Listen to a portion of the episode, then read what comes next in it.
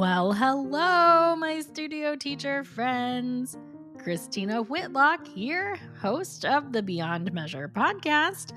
And in case you haven't heard, I hang out here in your favorite podcasting app, ready to be your anytime piano teacher friend whenever you need one. Everyone is welcome in this space, especially overworked music teachers who need a little extra solidarity. Thanks for tuning in today as I offer up the first of my year-end encore replay episodes. Today we are revisiting episode forty-nine, which introduced you to my rule of three. I thought it fitting to kick off the next few weeks of replays with this episode because it talks about how our students often need to hear things more than once. Well, friends, the same thing goes for us. We, as teachers, also need to hear things more than once. So, this is very meta, but I am here offering you a repeated episode about the importance of repeating ourselves. So, we'll get to it in just a moment, but I wanted to give you a quick heads up that I have an exciting announcement coming in this week's One Thought Thursday e-letter. If you are not signed up for my weekly letter, make sure you get your name on that list, okay? Head to christinawhitlock.com slash subscribe to register. You do not want to miss out on what I am sharing this week. So now, without further delay, I give you the encore replay of episode forty-nine. Cheers to my rule of three. To properly introduce my rule of three, I want to take you back to June of the year two thousand six. Yes, fifteen plus years ago, I was sitting in the salon chair while my favorite stylist friend, Leah, prepped my hair for my wedding day. I had all the twenty-something anxious bride vibes flowing, and my dear friend Leah gave me this piece of marital advice. She said, if you want your husband to know something, you have to tell him three times. I laughed it off, but she stopped and like shook the hairbrush at me, and she said, I'm serious. Three times, or he is not going to know you said it. It's just the way it is. Three times. I still laugh because I can picture the seriousness with which she said those words. And, well, let it be known, first of all, that I married the best, and it doesn't always take three times, but I would definitely argue that all of us, regardless of gender or age, benefit from hearing important things multiple times. In fact, those words of advice have proven to be one of the most effective strategies for teaching that I have ever encountered. I don't know if it's that twenty-first century attention span or complete lack thereof that we all know too well, or what it is, but this is basically another way of reminding you of what I've been saying the last several weeks, that just because we say something, it doesn't mean your students have learned it yet, right? And here's the neat thing about Leah's advice to me on my wedding day. It's actually backed up by lots, and I mean lots, of research. And this is no surprise, of course, to musicians. I mean, we of all people know the importance of repetition.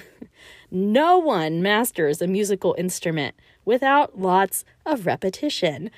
And since our art form rests so heavily on the idea of doing things over and over again until our neural pathways get on board, as teachers of music, we need to make peace with the fact that this means we will be telling our students the same things over and over again.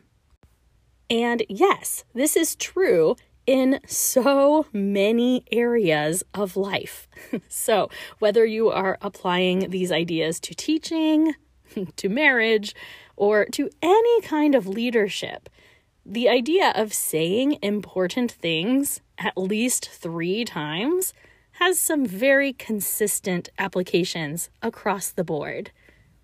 In fact, the C E O of LinkedIn is known to use a quote that cites something to the extent of this.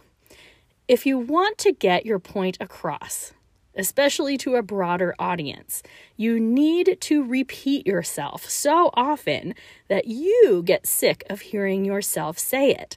And only then will people begin to internalize what you are saying. Well, we all have a few things we're probably a little tired of saying, am I right? Especially since not only do we just tell one single student the same thing multiple times, but of course, we actually spend our days telling multiple students the same thing multiple times. By the end of any given weekday, I have no clue how many times that day I have needed to remind students to keep the pulse of their music moving forward. um, you know, every single day. How many times a day do I remind students that rests carry every bit of importance as the notes do, if not more? Here in Piano Teacher World, we offer lots of reminders of which hand is indeed the left hand, uh, reminders to keep eyes on the score and not fingers, reminders not to simply just grab the first black key they find when they find an accidental on the page in front of them.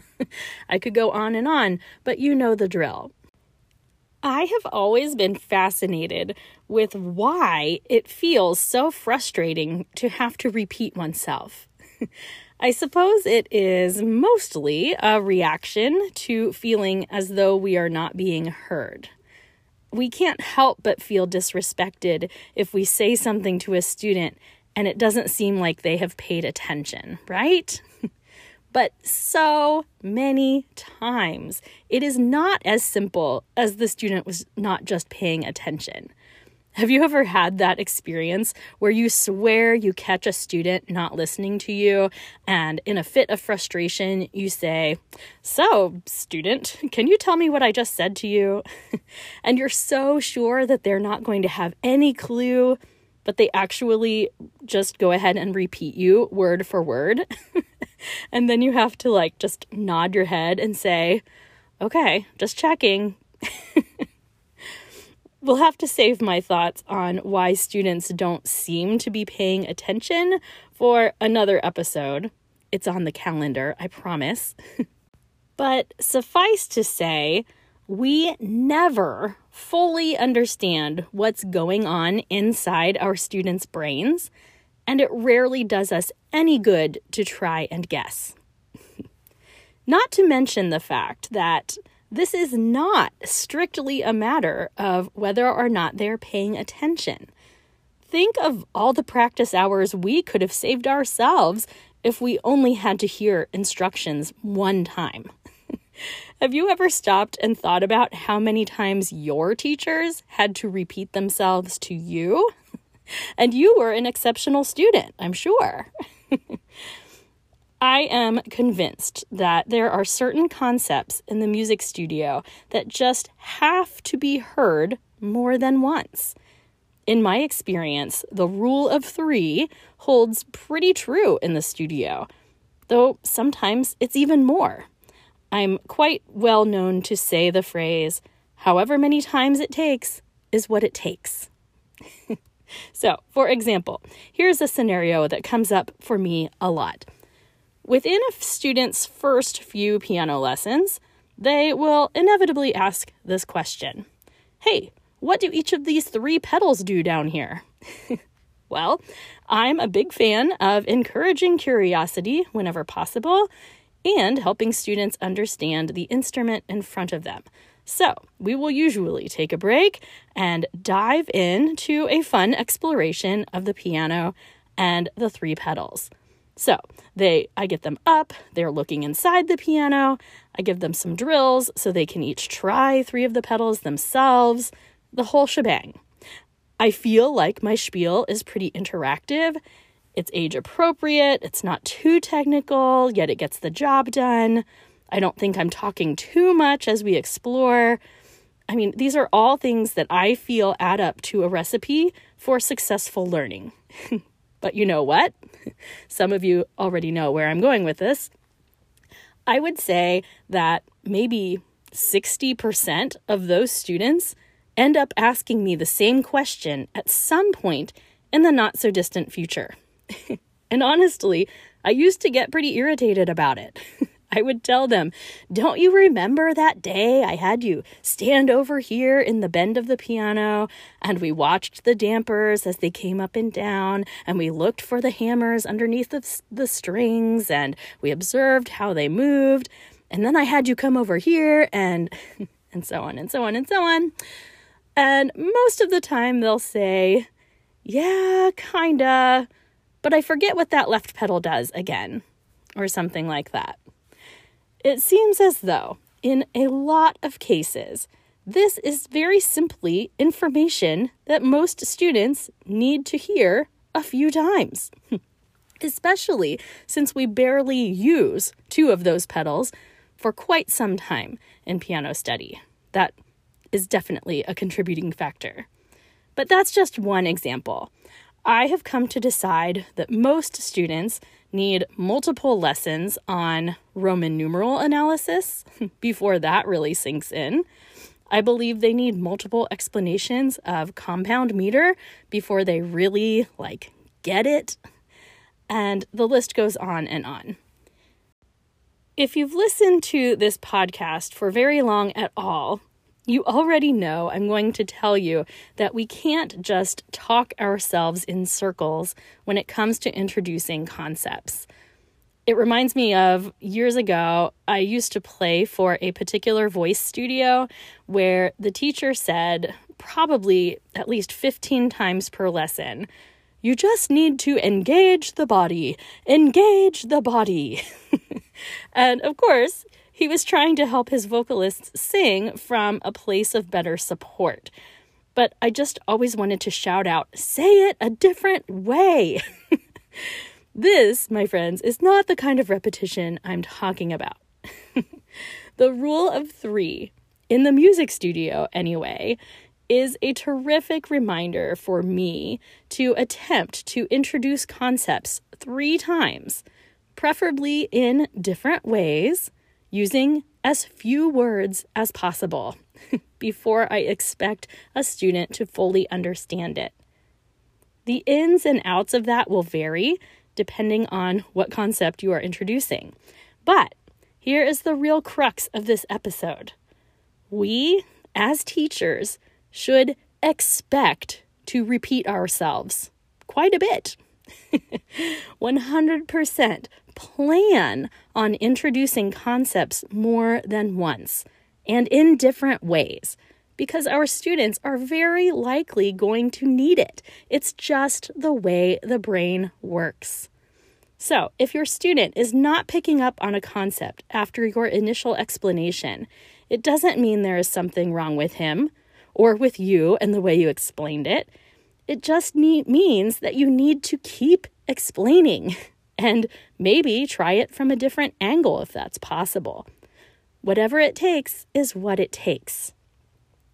And when we, as teachers, come to accept and embrace the fact that explaining concepts multiple times in multiple ways is the job, well, I think it goes a long way to help alleviate the frustration that can come from having to repeat ourselves. Pay attention to what spikes your frustration this week, will you? If it has anything to do with feeling exhausted over repeating yourself, I would first tell you to go back and listen to episode number forty-two, which is Cheers to Talking Less, and see if perhaps there is any chance you are using too many words. But then I would also ask you to take a moment to reflect on the fact that, to an extent, thoughtful repetition is an enormous part of our job. Now hear me, I say thoughtful repetition because it's not at all that I think we should be repeating ourselves over and over again, word for word, but rather we want our students to internalize the principles of music making we are providing them. And the research is very, very clear that this really only comes through frequent repetition. And now, let's move on to my favorite revisited concept of every week, a toast to you.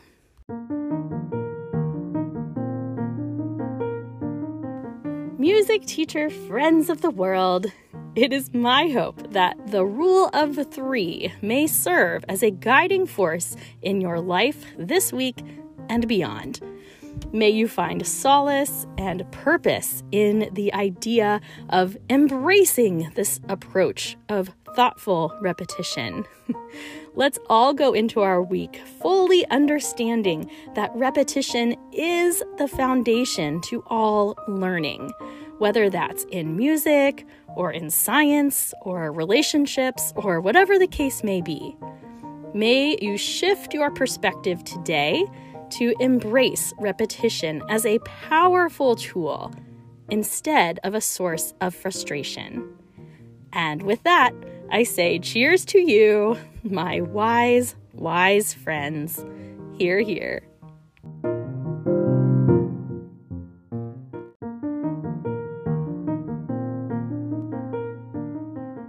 Thanks again for catching this encore replay episode, friends. I hope it was a blessing to you. One quick reminder to go sign up to receive my One Thought Thursday e-letter so you can keep yourself fully in the loop of all things Beyond Measure podcast. Onward and upward toward making peace with repeating ourselves. Let's talk soon.